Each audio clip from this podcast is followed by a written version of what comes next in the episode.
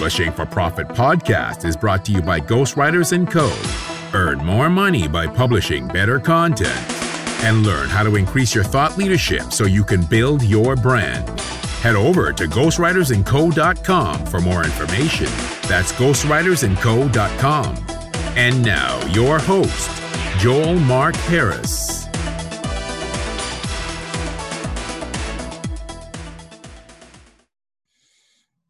Hello, and welcome to the Publishing for Profit podcast. This is your host, Joel Mark Harris.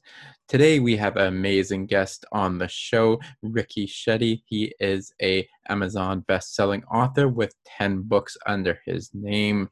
He is also a world traveler and he runs a website called Daddy Blogger where he talks about being a father and being a husband. We talk about a bunch of different things from internet marketing to the most important things about being a father and how to become a digital nomad. Hopefully, you enjoy this episode. Hi, Ricky. Uh, welcome uh, from the Philippines. How are you today? I'm doing amazing, Joel. Great to reconnect with you, my friend. Yeah, it's been uh, some time, four years uh, since I guess yeah we uh, we last talked and we last really connected. Um, so obviously, you've been traveling, you've been experiencing the world uh, with over 80 countries. That's amazing. What do you think is the biggest life lesson you've learned through your, I mean, travels for like the last two years?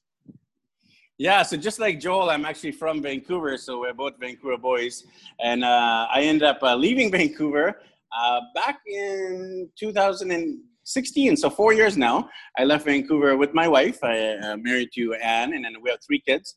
Our daughter is eight, and then our son's six, and then I have another son who's uh, four, so eight, six, and four. Uh, and then we actually traveled around the world for a whole year. We sold a place in Vancouver, uh, house, a car, furniture, books, whatever uh, people willing to buy, and we ended up traveling. Uh, so my kids have already been to 28 countries by the time they turn five pretty incredible because like when I was five years old, I'd only been to like Canada, US basically. So my kids have been to like 20 countries and uh, I personally have been to 81 because I did a lot of travel before I got married and had kids. So it's been amazing, Joel. Um, you know, uh, seeing the world, uh, seeing the incredible natural beauty, also the man-made beauty. Like I've seen the pyramids, I've seen Iguazu Falls, Grand Canyon, Niagara Falls. Uh, you know, all these uh, world wonders. We went on an African safari. So we got to see lions in the wild and elephants in the wild, giraffes in the wild. We got to see Dubai, which is like the tallest uh, building in the world. So in terms of what your question is about what have I learned, I could write a book. I know we're gonna be we're gonna be talking about books. I could write a lot of. We'll be about talking about your book for sure. Your books, plural. Yes. So in terms of uh, what have I learned from uh, travel generally, um, I, I, feel like people are very kind and hospitable. Like uh, sometimes the media will say, "Oh, these places are dangerous," or "Travel's dangerous," or uh, you know, you need to be careful. And uh, there's that whole stereotype about danger associated with travel. I want to kind of reckon, reconstruct that stereotype and say that travel is very safe. You have to be street smart, not walk around at night, etc. But I think, uh, in general, people are good. That's something I really, really realized. People want to help. They're kind uh, you don't need to worry about mm, being stranded or something because people always help you. And I'll give you a quick example, Joel.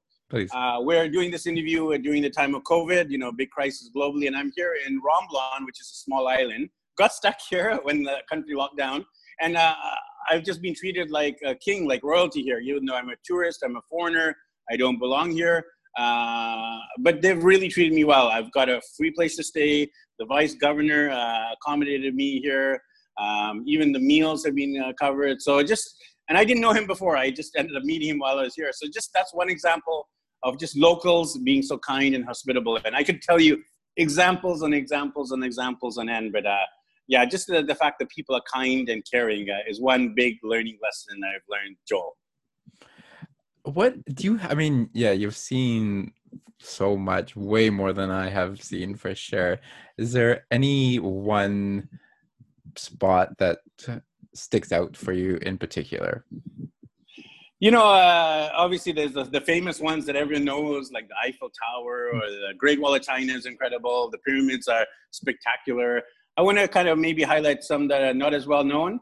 Uh, so because we're both Canadian, we both know Niagara Falls. But there's actually a bigger waterfalls, and it's actually between Brazil and Argentina. It's called Iguazu Falls. And I actually, just truthfully, I didn't know much about that waterfalls, but it's actually the biggest waterfall in the world by volume. It's actually three times the size of Niagara. Niagara wow. gets a little bit more press or uh, kind of more famous because it's in Canada US border, right? So it's uh, North America. So this waterfalls in South America is three times as big as Niagara. And hardly anyone knows that they're like Igua what Iguazu. so I just wanted to highlight that uh, incredible, uh, uh, and also Machu Picchu in Peru, um, mm. the Inca Lost City. That was incredible. The energy of the place, just like uh, the fact that they built the city literally in the mountains in the middle of nowhere, is incredible. So, uh, Great Wall of China definitely stands out. The pyramids stand out. Iguazu Falls in terms of natural beauty. Um, and I, I, would recommend everyone does an animal safari once in your life because we've all been to a zoo. It's so much different when you see animals in the wild. When you're staring like uh, two meters away, you're staring a lion in the face with uh, he's ready to eat you basically with no cage. And that's uh, definitely something that I'll never forget. So the African safari is definitely high on the list as well It's kind of like um, the Tiger Tiger King uh, reality edition, right? Yeah. yes, exactly. Tiger King in real life. Yeah. So you describe yourself as a digital nomad. Can you describe what that is? Of course, Joel. Yeah, that's a, I would say a fairly new concept, uh, and I'll just break it down by the word or the term itself. Uh, the word digital nomad or the phrase digital nomad, break it down. Digital means someone who's working online internet marketer they've traditionally been called uh, digital mark digital marketer internet marketer and then uh, a nomad is someone who travels obviously nomadic um, so when you combine the two it's somebody who's working online while traveling and uh, we live in a day and age where we can work um, from the comforts of anywhere a beach a cafe a restaurant an airbnb a hostel a hotel and from the comforts of technology um, you know uh, smartphones tablets laptops they're so mobile and so portable. Like I'm doing this interview here on my iPhone, and I could do this anywhere, right? Uh, literally, I could carry it and do it walking around as long as I have good in- internet connection, which uh, thanks we have on this call here. Mm-hmm. Um, so a digital nomad is someone who's just be able to work online, doing a multitude of different types of things, which we can elaborate on, and they they like to travel, so they're not stationed in a place. Some nomads might be, they might set a base in a famous place like Bali, which is a nomad hub, Chiang Mai, Thailand, which is a nomad hub. Um, so they might set a base for maybe six months or a year, but then um, they'll uh, pack up their backpack and then they'll go to the next place and still continue to generate income and still still see this incredible world. So that's in a nutshell what a digital nomad is, Joel. How, and so, how did you first come to understand this concept and and how did, was that something that you always kind of wanted to do and just didn't know the term or is there like another way of how how did you discover this great question joel uh, so back in my 20s uh, early 30s before i got married i actually traveled a lot as a broke backpacker with very little money. As we all do. Yeah. yeah. yeah. we all have done that. Uh, you know, maybe the European backpacking trip after college or university. So I, I, did that. I stayed in youth hostels. I did the couchsurfing.com thing where you're just staying in a couch um, and hitchhiking even. So that was my cheap way of traveling. And obviously we do that because we have no money. And the obstacle for people traveling is the money, the money variable. Don't have enough money, can't take time off my job, have family commitments. We've heard all the excuses, quote unquote.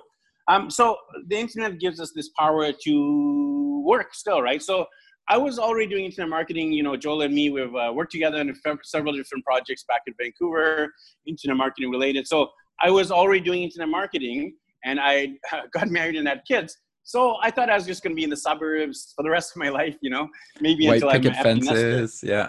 Yeah, you know the stereotype, right?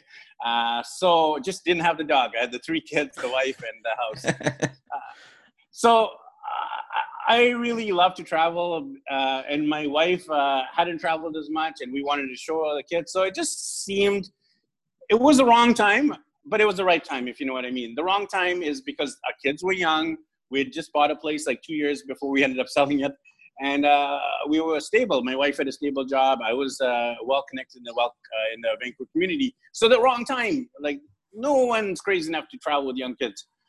uh, that was the wrong time. But it's also the right time because our kids were young, they weren't established in the school, so it was easier to take them then before they made their friends. Uh, uh, you know, started enrolling in schools and ballet and taekwondo and karate, you know, those kind of uh, things. So it was, and there's no right time too, by the way. So it was just the right time for us, I would say. So it made sense, um, and we, we didn't have the money, so we ended up selling our stuff and uh, still working online as well. So you might have to do that as well. Um, and we're budgeting when we're traveling too. So we would uh, stay in, uh, even as a family, we would stay in hostels.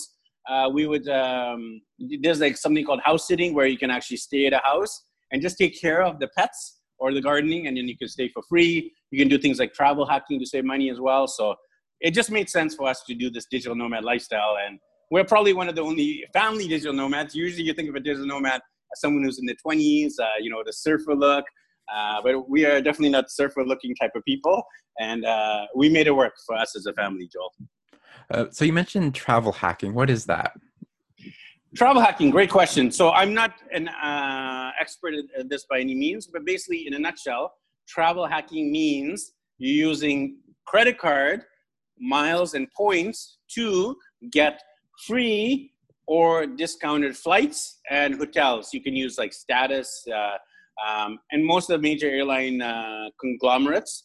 They'll have actually have these point schemes where you just basically uh, sign up for credit cards and then you'll get points for signing up, uh, points for retaining, and po- points for monthly spend.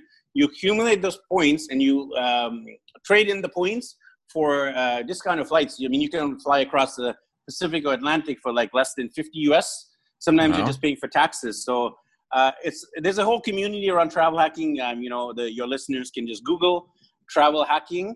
Uh, there's a famous website. I'll give a shout out to the Points Guy. He's one of the world's foremost authorities on travel hacking.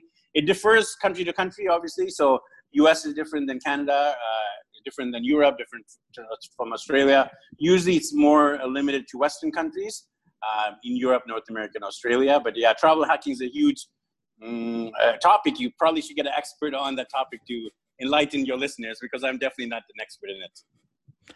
Have you always had the travel bug and and where does that love for travel come from? Yeah, I would say no. I didn't always have the travel bug. Uh, from zero when I was born to early 20s, I hadn't traveled much. Uh, because I'm in Van- I'm from Vancouver, which is near the U.S. border. Obviously, cross over the border a few times a year. You know, doing your shopping and uh, getaways into Washington State in the U.S. And then um, my ethnic background is Indian, so I'd been to India several times to visit relatives like uncles, aunts, cousins, etc.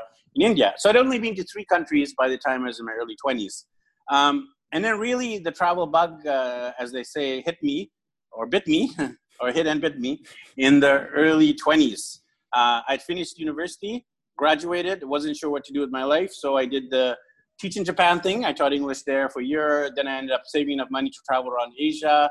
I did a working holiday in Australia, traveled around Australia, New Zealand, did a working holiday in London, and then traveled around Europe. So I was actually kind of already doing the working and traveling thing, but it was more just casual jobs like waiting, bartending, uh, working in a call center, teaching English, that kind of stuff. So yeah, I say in my early 20s is when really I got infected because once you start traveling, you just realize like, oh man, this world is so beautiful and I have such limited time. Most of us are going to live until maybe 70, 80, 90 if we're lucky. And, um, uh, you know, a lot of times we'll wait till retirement, but that's, I feel waiting too long because by the time we're retired, we're too uh, unhealthy. Depends how much, uh, you know, you work out and how well you eat, but usually we're too, um, I don't know what, I, what, what the right phrase is, but maybe not in the best shape to be able to travel as well as we can, maybe in our 20s, 30s, or 40s. So I advocate for traveling young, traveling often, and finding a way to travel in spite of the circumstances. So uh, if it's worked for me, it can work for you. And uh, I really believe that travel is the best education for our, us as humans. Uh, in terms of all the life lessons which we alluded to earlier, but especially you know as a dad of three, uh, my kids have learned uh, way more in that one year of travel than they have in uh, public school back in Vancouver or private school here in the Philippines. Uh, not that, not that there's nothing wrong with schooling. Obviously, I'm a big advocate of it. I've uh, done a lot of schooling myself, and we we're big proponents of formal traditional education, but also supplementing with the more the experiential, uh, hands-on learning through the power of travel. So you have uh, three kids of various ages, and obviously they, I would describe it as an upbringing that's not typical of, especially in North America and Vancouver, where it's actually it's really expensive to travel anywhere, right? So what yes. do you think the impact on them, and what have maybe some of the like I guess lessons that they've learned? Um, and how do you how do they view the world now that they've seen so much more than their you know there's the age group that they're in and their other children that they're exposed to yeah and i'm just super grateful for this opportunity to be travel with them because here i'm in the philippines it's a third world country a lot of filipinos have never even left their province uh, they don't have a passport. They haven't uh, left the country. So definitely, we're privileged, uh, quote unquote, uh, to be in the West or uh, growing up in a country of affluence or uh, the first world, right? So just want to acknowledge that fact too. so in terms of our kids, um, they've learned a lot. Um, you know, there's a traditional schooling, there's homeschooling. there's also something called world schooling, unschooling, life schooling, road schooling. There's that whole educational paradigm of philosophy, which has really emerged in the last five or 10 years, where parents uh, aren't necessarily wanting their kids just to learn from in a classroom with a teacher, with a textbook, but do uh, things like I mentioned, you know, like doing uh, road trips with them, uh, teaching them about animals by doing animal safari, teaching them about history by uh, going to the Inca ruins, teaching them about geography by actually showing them volcanoes and mountains and uh, uh, oceans and you know like scuba diving snorkeling like that kind of learning is way way way way way more uh, educational than uh, a textbook obviously right uh, because we're immersed in it and we are sensing it with all the senses not just our brains mm-hmm. but our, our soul our spirit our heart our emotions um, and memories are far more important than materialism i believe and uh, so, you know, in terms of what they've learned, um, you know, I'll, I'll give you a, an example maybe that would help. Kids in general love things, they love toys. Uh, you'll see kids and they'll start fighting over a toy, like uh, even from a young age, they have this kind of uh, inbuilt uh, desire for materialism, like new toys, and obviously commercialism and advertising has its part to do that during, you know, Disney, and you'll see all these commercials for the latest Hasbro, Hasbro toys, or Playmobil toys, or Lego toys. So materialism has hit us as adults, but also hit our children. Um, and our kids had a lot of toys back in Vancouver, uh, way more than they needed. And every Christmas, every birthday, every uh, social function, we they keep getting more and more and more and more things. So one quick story, Joel, is um, we actually volunteer when we travel. It's called volunteerism. It's not just traveling for the sake of vanity or taking pictures of the latest Instagram selfie or TikTok video, but it's also traveling for the sake of impact and making a difference and helping the communities we travel in. So we volunteer when we travel. We partner with uh, a few different organizations. Uh, one is uh, Orphanage.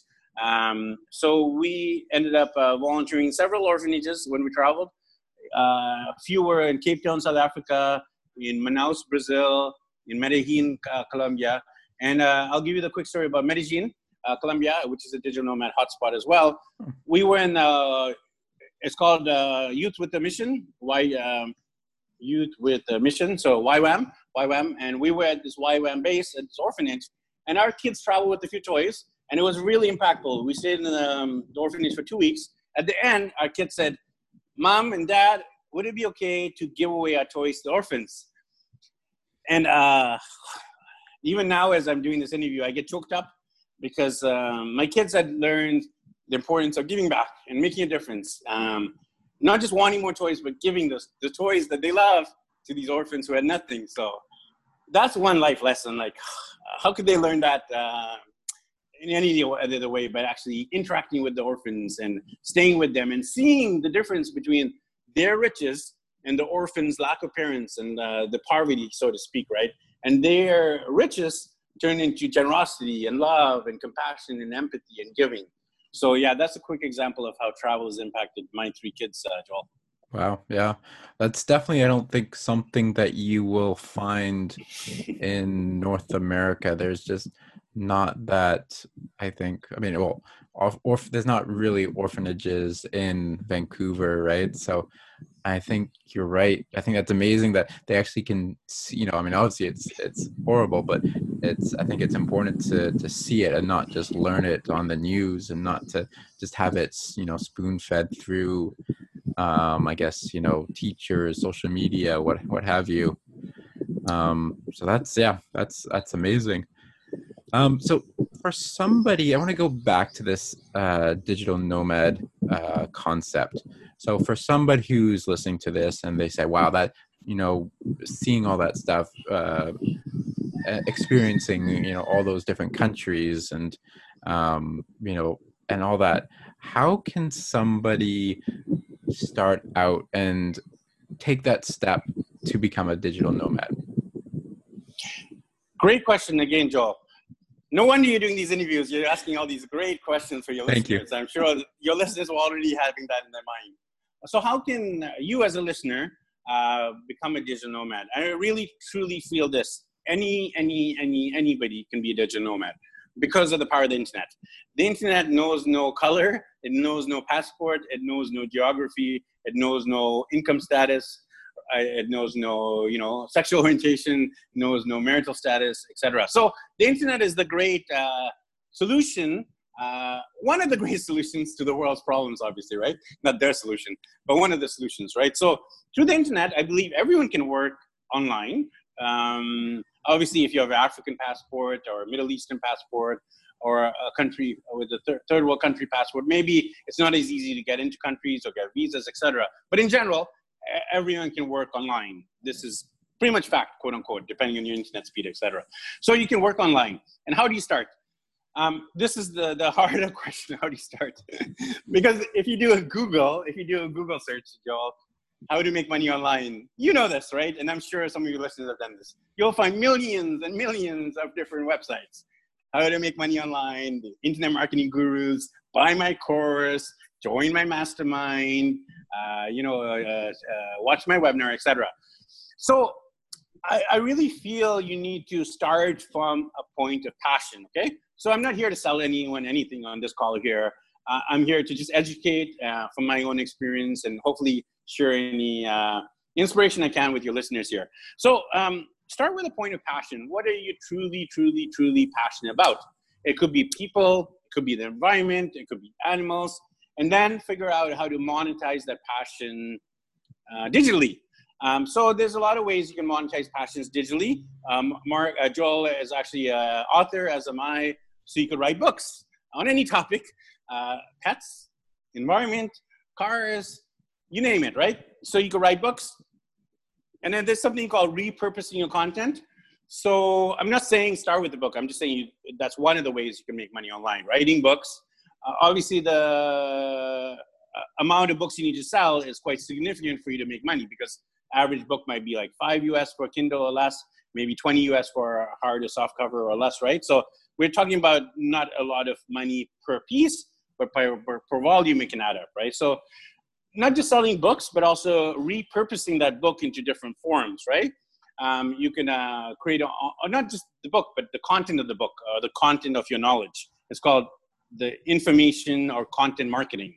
So you're repurposing it from a written form to audio form, like we're doing in a podcast, to video form, like on YouTube or Vimeo, uh, to turning it into a course on things like Skillshare or Udemy or Thinkific or Kajabi uh, turning into a mastermind group where it's like a, you're teaching your knowledge or content or information to a small group of people, maybe three, four, five, six people. And then the highest leverage of your time is you're going to share that knowledge and charge for it on a one-on-one basis.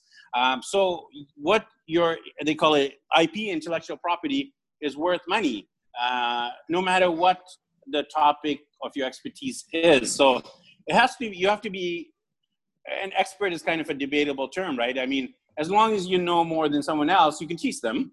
Uh, you not you might not be expert in the sense of like the thousand, you know, ten thousand hours to be an expert kind of philosophy from Malcolm Gladwell. But as long as you know more than the other person, and your credibility, reputation, success, um, uh, results, then you can teach others uh, in many forms, like I mentioned. And all those are monetizable. Coaching per hour could be anywhere from like 100 US an hour to some people charge 200, 300, 400, 500 an hour, 1,000 an hour, right? So again, based on your results and your credibility, reputation, how much you feel you're worth, that's a whole separate topic, right? Uh, charging for what you're worth. Coaching, small groups, masterminds, online courses. Um, you can sell stuff on Amazon and eBay, uh, Alibaba, etc. Uh, you can do graphic design. You can do website design. You can do ghostwriting, like uh, Joel, our friend here, does. Uh, you can do uh, book writing. Uh, you can also speak while you travel. Like I, am an international speaker as well, so I speak as I travel as well. getting paid for it by a company or organization, or speaking for free and then selling one of your products after. You can do webinars, sell stuff on there. So you can tell here the sky is literally not the limit. Um, so there's a lot of stuff you can do, and we can elaborate on any of those single things I mentioned. Yeah, I was gonna say there's that's a lot to unpack there. um, yeah, I think where I want to start is so you mentioned speaking. Uh, I think speaking is a great way to make money to get your voice out there. Um, can you tell us a little bit about your journey as a as an international speaker? Because I know you did. I wanted to talk about specifically your TEDx talk. Um, and how did you get involved and again yeah what would you recommend people who want to start speaking great questions i love these questions man every question you uh, have asked have been great so what would you uh, how would you get started as a speaker so i would say the way i started it uh, there's two ways i started okay? One is toastmasters. So uh, i've been a toastmaster for a good 10 years plus. I'm no longer one like currently but i've got myself up there in the toastmaster ranking. So that's how i started. I was I uh, a little unknown unknown fact about me. I was voted most shy in high school. You know, they have the high school annuals. I was super shy. I don't believe that. Schooler. Wow, really? Uh, yeah, yeah. Seriously, seriously. I have my annual to prove it. My high school annual, Windsor Secondary School, North Vancouver, uh, Ricky Shetty, most shy. So anyway, yeah, I got voted most shy, and obviously now I'm more outgoing. I, I broke the shell, so to speak, by travels. Uh, but also by Toastmasters. You know, when I first started Toastmasters, I was doing my ums, by us, by you knows, my, and I'll still say it on this interview. I'll be saying so's a lot. I'm still working on the, the so's.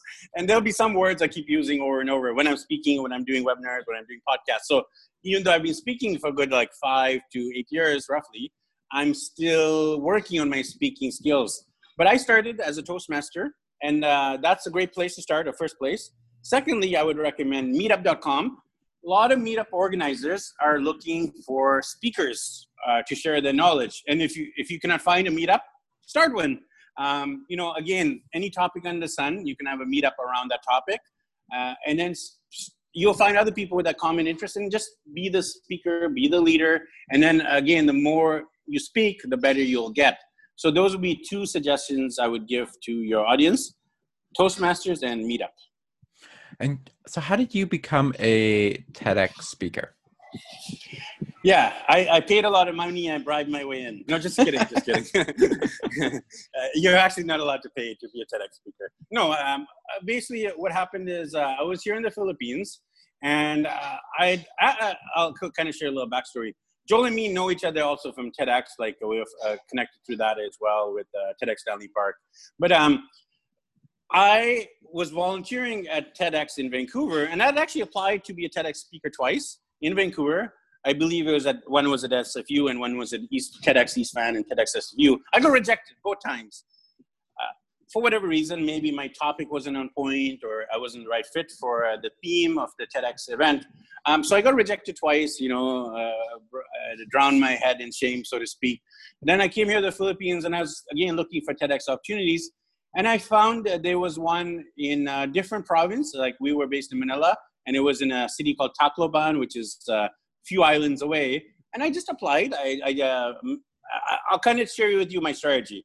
I didn't apply front door. The front door is like you go to TEDx.com, uh, TED, sorry, TED.com, and you look for all the TED, TEDx events in your city or province or state, and you just start applying. That's the front door approach uh, kind of like a job interview, front door, job application, speaker application.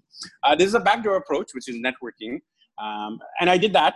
I actually looked for the organizers of the TEDx events near Manila, and I messaged them on Facebook. I said, "Hey, I'm from Vancouver. Uh, I'm living here in the Philippines. I'd love to speak at a TEDx event." And one of the organizers messaged me back on Messenger, Facebook, and said to me, "We'd love to have you as a speaker. Uh, our event's coming up in November. Um, you're in." And I was like, "Whoa!" No application, nothing like that, and literally it was as easy as a Facebook message. I didn't hesitate. I just took action, and I got rewarded by being offered a TEDx spot through Facebook Messenger alone. And once I'd been accepted through that uh, Messenger conversation, then I had to fill out the application, send in my headshot, my bio, website, etc. So that's literally the story of how I became a TEDx speaker. That's awesome.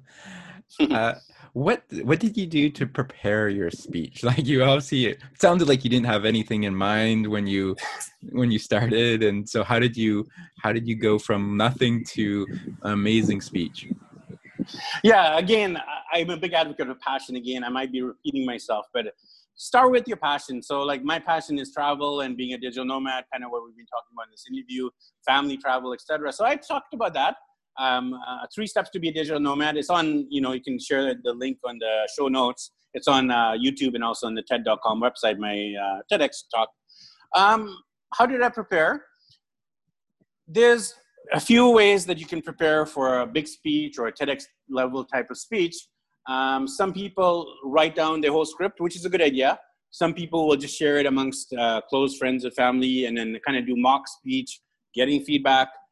I, I did those things. I wrote out the speech, I did mock speeches. I just literally recorded myself in front of my, my phone doing the speech, watching myself, watching uh, everything my eye contact, my hand gestures, my, my pitch, my tone, uh, how my stance, my posture was everything. I dissected myself, analyzed myself, critiqued myself. I allowed others to critique me.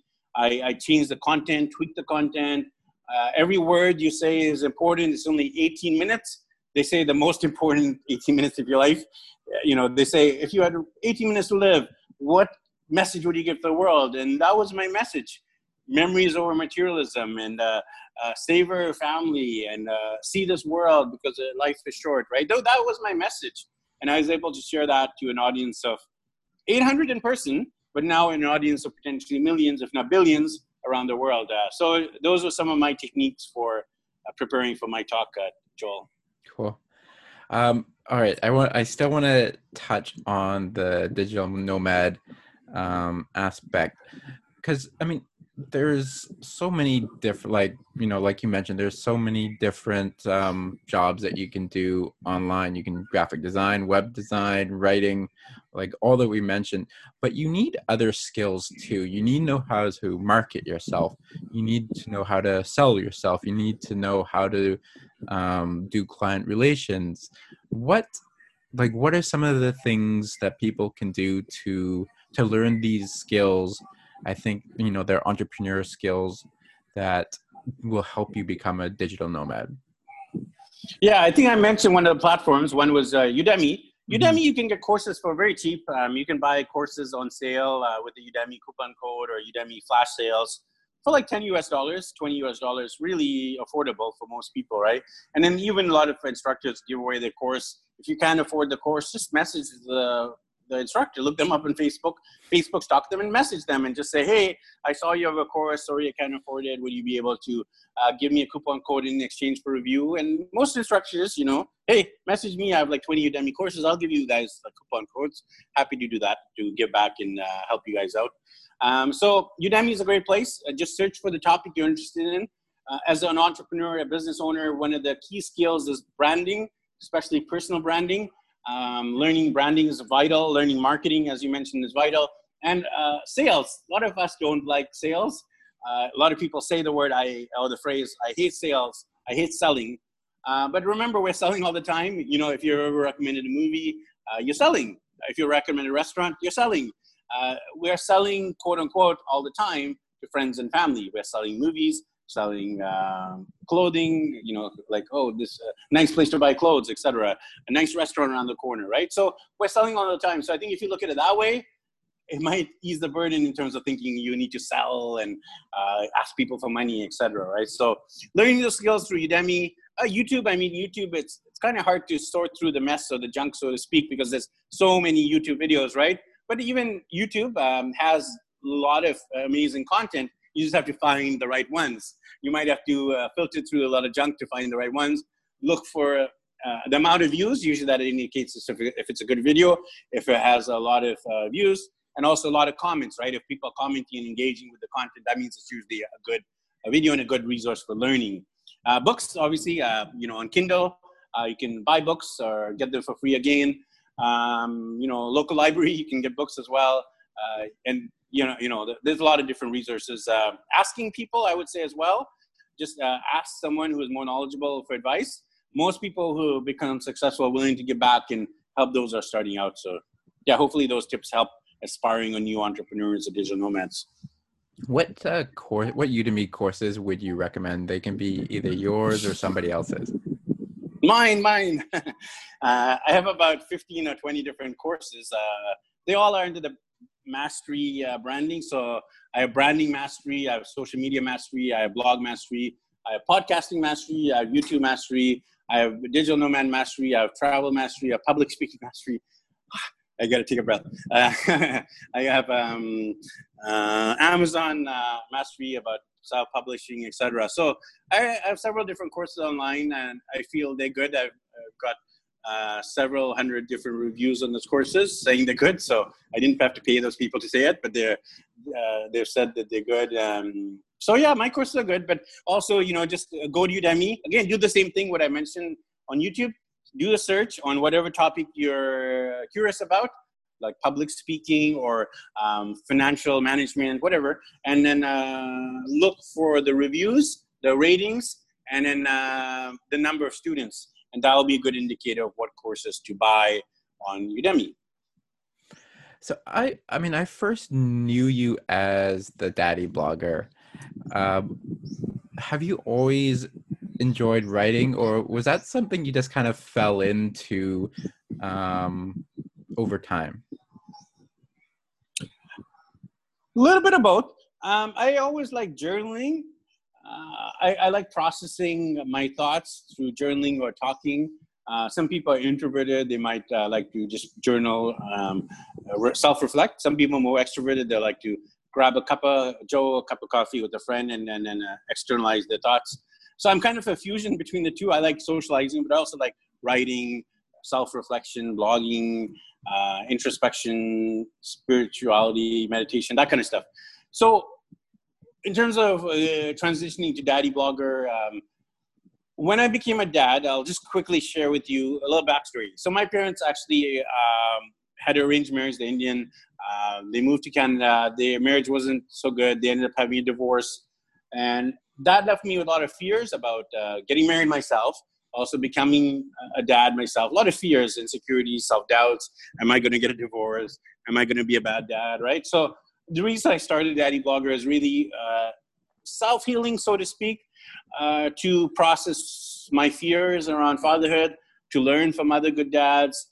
And that's why I started this mission, Daddy Blogger. It was very much a small mission uh, for myself only. Even if no one read it, uh, I was happy just for me to process what it means to be a dad. And then slowly it picked up steam uh, from Daddy Blogger uh, being a local Vancouver-based blog to being more nationally recognized, getting readers from like you know Toronto, Montreal, uh, Calgary, Edmonton, to becoming more global, getting readers globally. You know from obviously U.S., our neighbor, uh, Europe, Australia, you know, Asia, etc. So it became a global brand in the span of I would say six months to a year. Uh, soon afterwards, I started getting sponsorship opportunities, uh, paid and also in kind. Um, honestly, a lot more in kind. A lot of companies would email me out of the blue. Um, just in my inbox, I would get uh, Ricky at daddyblogger.com. Um, you know, opportunity to work together, partnership uh, opportunity, etc. From big brands, I've worked with like um, you know big car brands like Lexus and uh, Disney, Apple Apple. I worked with um, HP. So many. Um, and I, I, got started. Uh, the UPS and the FedEx person started get to know my address really well. They started sending me stuff in the mail, like big boxes of stuff. I've got like uh, laptops before, tablets, cell phones, printers. Um, luxury cars to drive, not to keep, to drive for a week, like test drive it, and then to uh, write about how we like it as a family car. You know, like um, like a, what do you call it, a Lexus SUV, like a sixty thousand dollar car. They were just like, uh, let me drive for a week. You know, I was just like kind of in shock because I was like, whoa, you're trusting me with a sixty thousand dollar car. uh, you know, obviously it's insured by Lexus. They can afford it if I got an accident. Uh, and then they flew, started flying me to places, you know, like I got flown by Lexus to uh, Nashville, Tennessee. Uh, by Volkswagen Canada, they flew me across the, the, prairies to drive across Canada and promote the new Volkswagen line. I got flown in helicopters. I did, uh, I was living the life, so to speak, you know, mm-hmm. celebrity level um, without making the Brad pay, pay, uh, paychecks, you know, just without getting the money, I was just getting uh, treated really well at restaurants. They're like, you're a blogger, you're a foodie, here's a five course meal for your wife, for your kids. Eat whatever you want from the menu. And nice. the bill's on us, right? And just write nice things about us, hopefully. So yeah, I really got treated well as a blogger. Uh, even as I traveled, you know, I, I, didn't really talk about me blogging as a traveler. I was able to stay in hotels around the world, um, eat in restaurants around the world, get sightseeing tours around the world, all for free. So uh, blogging has been an incredible life-changing experience for me personally. I, it sounds like because of all the free stuff, but also because of the impact I made. Uh, I've had new dads email me, message me saying like, "Hey, uh, I was in the verge of like." Uh, again, I'll share a quick short story. Um, a 19 year old uh, boy, he a teenager, you know, he got his girlfriend pregnant, and then he was going to be a dad, and he was so nervous, 19, being a dad, you know, you can imagine, right? And he uh, messaged me. He was actually from Vancouver, and he's like, "Hey, I see you're so passionate about fatherhood. I'm so nervous. I'm going to be a dad. I don't know who to turn to. I'm afraid to tell anyone who would think about getting an abortion." I said to him, "Come over." Uh, I lived in East Van. I said, "Come over, man. Uh, you know, just uh, we'll hang out. We'll talk." He came over, and after one or two hours together, he just felt so encouraged. He's like, "You had all this fears too, Ricky. You know, I feel so much better, and uh, I don't need to be afraid." Uh, and now they are parents, and uh, they have a wonderful kid, and I feel, you know, even if I just impacted that one guy, prevented that one abortion. I'm pro-life, by the way. So just if I prevented, no offense to any pro pro-choices, don't want to get into that. But you know, just the fact that I was able to save, quote unquote, that one uh, kid maybe from abortion and that the dad I encouraged him and inspired him and equipped him with resources. It would have all been worth it just for that one dad and that one kid who could be the next prime minister of Canada. Who knows, right? So that one kid uh, who's been, um, you know, uh, born with the help of me, not not not the help in the in the hospital, but just with the help of my encouragement to that the dad, right? So that kind of story. I've got so many of those kind of stories. I started a, a dad's community group in Vancouver called Why We Are Dads with Di Manuel, and then uh, obviously I wrote books about fatherhood, etc. So yeah, fatherhood's a huge, huge, huge, huge, huge, huge, huge, huge, huge, huge passion of mine, Joel. Um, so you mentioned personal branding as being super important for uh, entrepreneur uh, being or a digital nomad. How did you balance your personal brand when everyone was throwing free stuff your way? And how did was there some sort of uh, process that um, where you would not work with somebody? Absolutely, yeah, hundred percent, Joel. Uh, I will never, ever, ever, ever work with uh, something that conflicts my value system. So, as a dad, I don't want to advocate or promote uh, smoking, uh, drinking, gambling. Um, and I got approached by gambling companies a lot, especially especially online gaming. I mean, it's debatable whether that's good, that's good or bad. Online gaming, uh, online not online gaming, online gambling. Um, it's debatable whether it's good or bad. But just as a, as a dad, uh, I know some people are prone to addiction with uh, online gambling or just gambling in general. I didn't want to advocate on, uh, about gambling, even though they're willing to pay me. Uh, I got e- I, I still get emails all the time from online gaming uh, websites saying uh, they'll pay me to put links to the site, to write about that site. I say no without even considering pricing. Pricing is irrelevant. Offer me 10,000 US, 100,000, I'll say no in heartbeat because my integrity is not sellable. I'm not going to sell my integrity, my value system for any price tag. So I'll say no, flat no to anything gambling related. I'll say flat no to anything alcohol or cigarette related too. Just I mean, I'll, I'll, I won't, I don't smoke, but I'll drink here and there socially. But I just don't want to advocate for that on my website. It's family friendly, right? So those are three examples of something I don't uh, allow on my site. Um, there's an integrity issue when you don't like a product. Uh, how do you write about it if you've been given that for free? That's a whole separate conversation. But uh, if and this happened to me, uh, we'll go to a restaurant. I won't like the meal, or I'll be sent a product, and it's like I'll give you an example of some cars they've they've asked me to drive, and it's just not workable as a family because my stroller won't fit in the the boot in the trunk.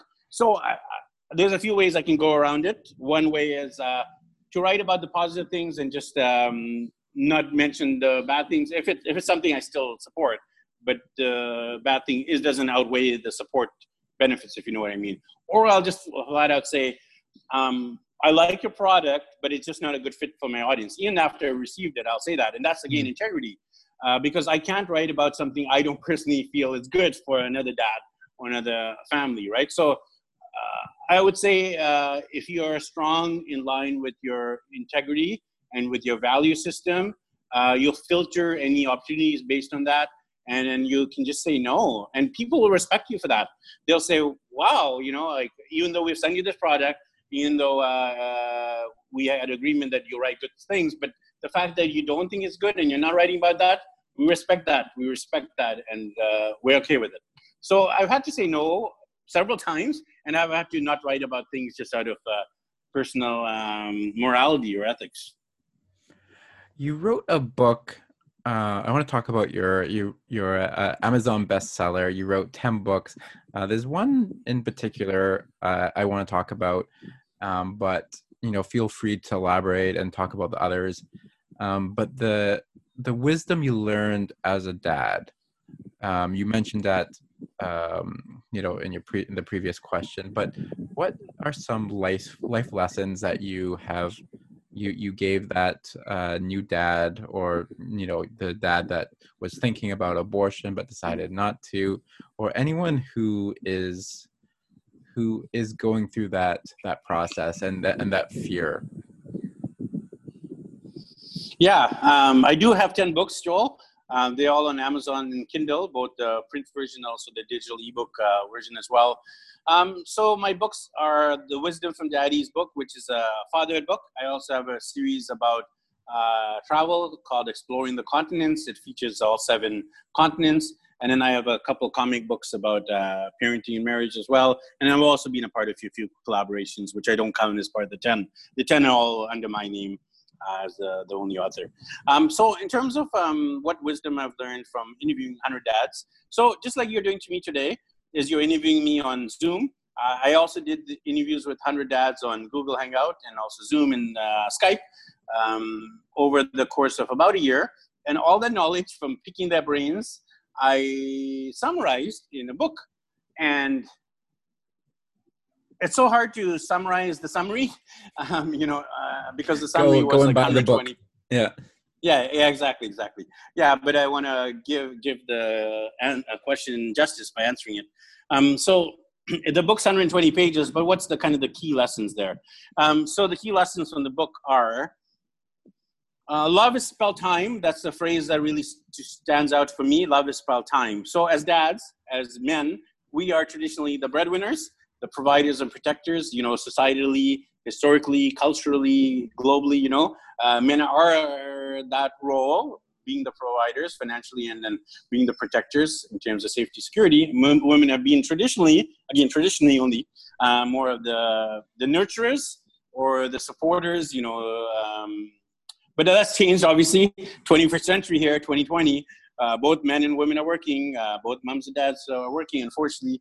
Uh, unfortunately i want to say uh, kids are being raised by daycares again debatable contentious issue uh, I'm not afraid to speak my mind, but I don't I don't feel that's the best way to parent a child. I feel mom or dad or both has to be the primary caregiver, right? Not the daycare. So again, debatable topic.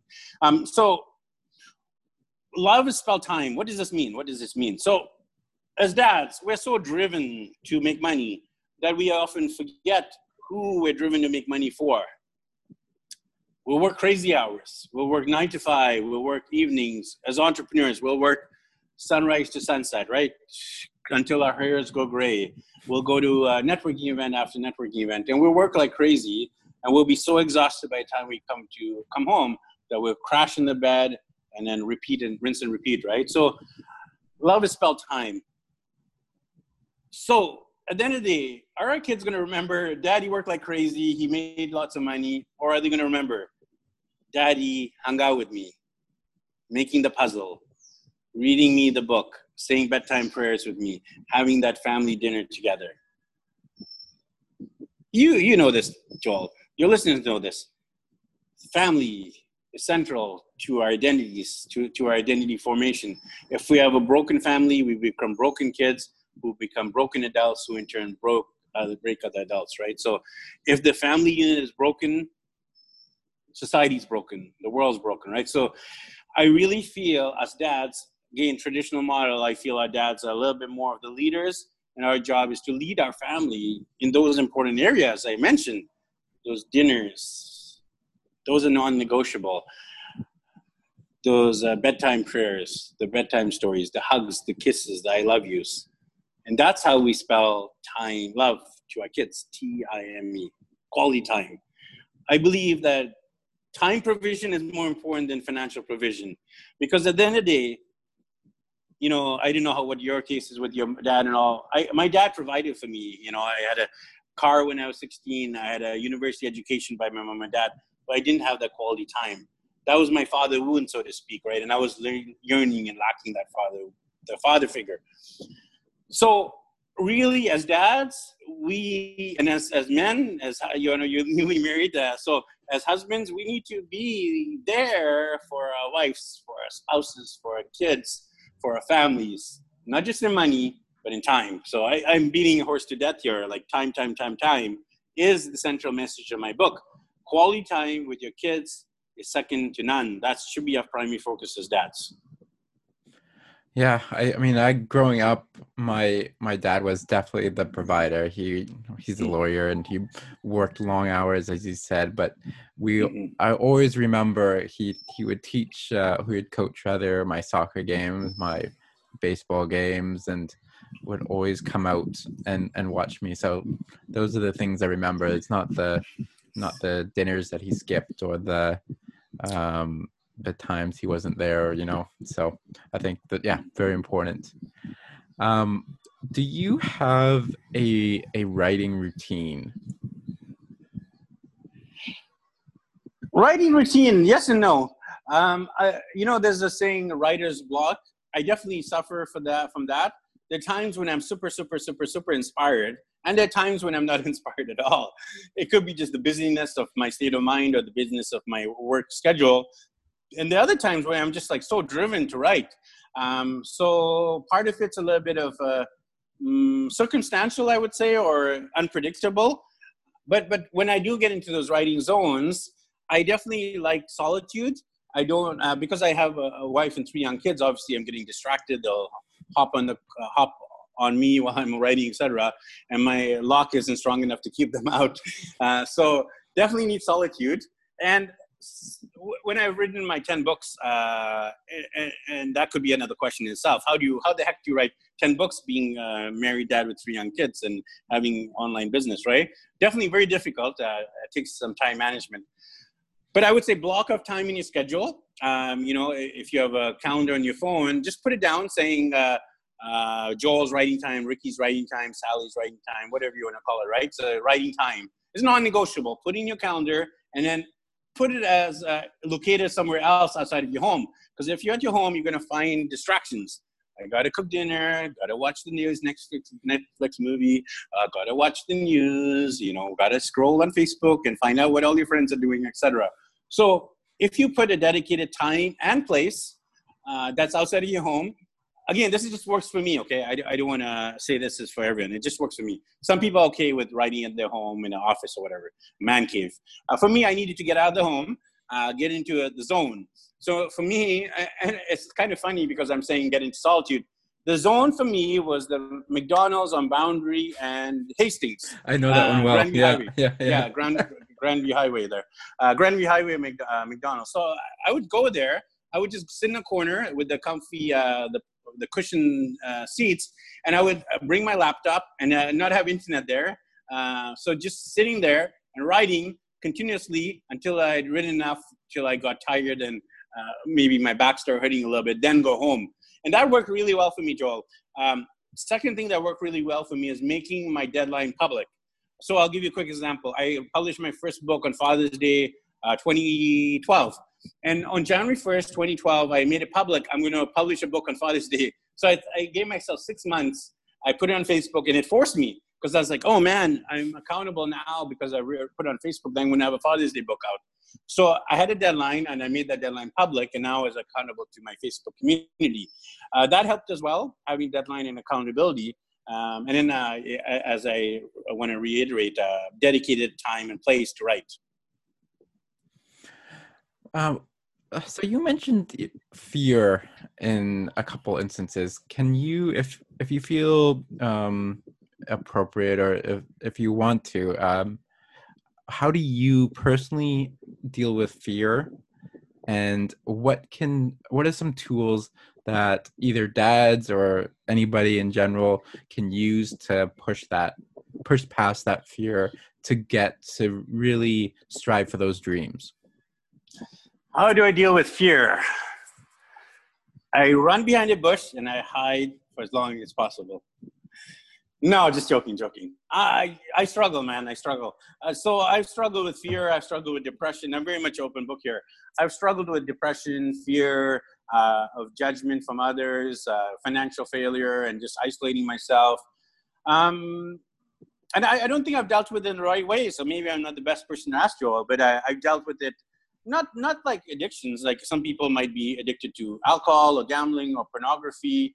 Um, I didn't do any of those things, but I I just isolated. That was my addiction. I, the addiction of isolation and withdrawal and um, not connecting with people, like uh, staying home a lot. That that was kind of my ways of unhealthily de- dealing with it. Some people eat right, like they'll just eat uh, to cope with the fear in a general term, but maybe failure in a uh, kind of broader term there. Uh, how, how do you healthily deal with fear might be the better question here. So how did I healthily deal with fear? Uh, I'm just being vulnerable here, as you can tell here. I dealt with that unhealthily through like eating, binge eating, or uh, isolating. But how did I deal with healthily?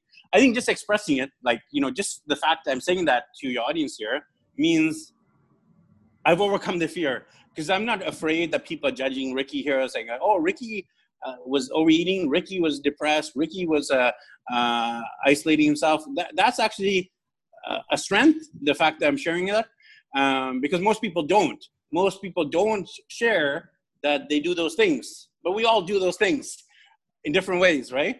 We all get excited about something. We, we, at the beginning we're so pumped, so excited, rah rah rah, and then we get excited and increase increases. You hit a roadblock. It could be relationship difficulties, it could be financial difficulties, it could be health difficulties, and then we retreat. Uh, so we need to somehow turn back from the retreat by talking to a friend, by just sharing it publicly on a blog, uh, on a podcast to the world to hear, or, or just uh, journaling. Yeah, so there's different ways uh, it can work for you. But I would say definitely uh, vulnerability is the key to conquering fear, and then um, sharing it, sharing it, right? Either with uh, close spouse, friend, sibling, parent, uh, or publicly if you feel compelled or okay with it. And when you're open to share your vulnerability, guess what? We all have been there. We've all struggled, and uh, we, it gives them the people are listening. You know, you guys are listening. Maybe it gives you guys opportunity to say, "Hey, I've also dealt with that isolation struggle. I've dealt with that depression struggle. I've dealt with that uh, hiding behind the bush uh, metaphor." Right? So, yeah, I've dealt with it unhealthily, Joel, and uh, hopefully a little bit of healthiness by being vulnerable. Well, thanks for sharing, Ricky. I I would say those are my uh, go-to bad habits as well. It's definitely mm. cutting myself off for sure, um, which is easy for me to do as a writer. Mm-hmm. Um. Overeating as well. That's a, that's a big one. Um, yeah, my wife uh, she makes chocolates at home, so it's yeah, it's easy to do. um, yeah. I, I've I've got one last question. Um, what, and this is one that I generally um, I don't generally ask my um, my audience or my um, my guest, um, and that is: is there a book that has particularly influenced you in your life, and how? Yeah, absolutely. I would uh, recommend a couple. I'll cheat a little bit by recommending Yeah, two. please. Uh, uh, yeah, Purpose Driven Life by Rick Warren. It's all about uh, purpose, and there's another book also. It's also about purpose. It started with Why by Simon Sinek. Um, because I'm, I'm, I I feel I'm very purpose driven in my life or in my fatherhood, in my parenting. I run a purpose driven business, purpose driven travel, etc. So, um, purpose has been a defining feature of my life, and I, a lot of people struggle with purpose. Why I am, am I on this planet, and why do I exist, and uh, what should I do with my life? Right? Those kind of big, big life philosophical questions. Well, if you have those, which I'm sure all of us have had at some point, many points, uh, then get those books. Purpose Driven Life. Uh, I'll spoil it a little. I'll just say the first sentence of the book. The first sentence of the book, Purpose Driven Life, is this It's not about you. Yeah, let that sink in. The purpose of your life is not about you, it's about others, the impact you can make on this world, the legacy you can leave, the difference you can make, right? So, uh, you know, if you like that kind of philosophy on it's not about you or being other centric, grab that book and start with why is uh, kind of a, a fusion between personal and business. It's more business oriented. It talks about how companies such as Apple, um, they're purpose driven, and that's why people are willing to sleep outside their stores in the middle of the night in the cold of New York City in the winter just to get the latest iPhone, tablet, uh, smartwatch, etc. Right? So Apple is very purpose driven, whereas something like Samsung, no offense to Samsung, great company, um, but they aren't as purpose driven. They're more like tech driven. They create great products, but they, they don't have that rabid fan base where people are willing to sleep outside of a Samsung store. I didn't know. I have never seen people sleeping or heard about people sleeping outside Samsung. So Apple's very purpose driven, and that's why they're one of the most successful companies in the history of the world. So we can learn from companies like Apple, and we can implement that in our own businesses and in our own lives, being uh, having purpose driven business and being purpose driven entrepreneurs, uh, and having a purpose driven podcast too, like yours, Joel, and purpose driven books like yours and mine, Joel. Um, so yeah, I would say definitely purpose. Uh, the, the Purpose Driven Life again by Rick Warren and secondary Simon Sinek. Uh, start with why. Well, I think that's a perfect place to end it. Thanks so much, Ricky, for being on my show. Really appreciate your time. Uh, if people want to find you, what's the best place to look you up and reach out? Yeah, you can check out daddyblogger.com. Uh, that's uh, my uh, forte, fatherhood and family. Uh, you can just Google Ricky Shetty. I have lots of different resources online. Everything from private coaching, if anything I've said uh, resonates with you, I'd love to coach you on that subject. Whatever, when whatever the many subjects I, I kind of brought up here. Uh, coaching, I offer that. I also have online courses. I have a podcast as well, by the way, uh, Digital Nomad Mastery, where I've interviewed 500 plus digital nomads. It's the largest collection of digital nomad interviews in the world, uh, Digital Nomad Mastery. I also have some virtual summits online and uh, um, books. Yeah, a lot of books uh, on Amazon too. So just Google Ricky Shetty or go to uh, search on Udemy, on Amazon, on Facebook, on Twitter, on Instagram, on YouTube, and as of a few weeks ago, TikTok. I'm now a TikToker too. So you can hear, you can see and watch Ricky dancing on TikTok too. so there you go. A lot of different ways to find me, just uh, Ricky Shetty or daddyblogger.com. All right. Thank you so much, Ricky, for, for taking the time again. Thank you, Joel. You're doing a great job with the podcast, and it's great to reconnect with you. All the best over there in Vancouver, and all the best to your listeners, uh, no matter where in the world you're listening from. Thanks, everyone. Take care. Bye. Thank you for listening to Publishing for Profit. Please like and subscribe on iTunes, Spotify, or wherever you get your podcasts.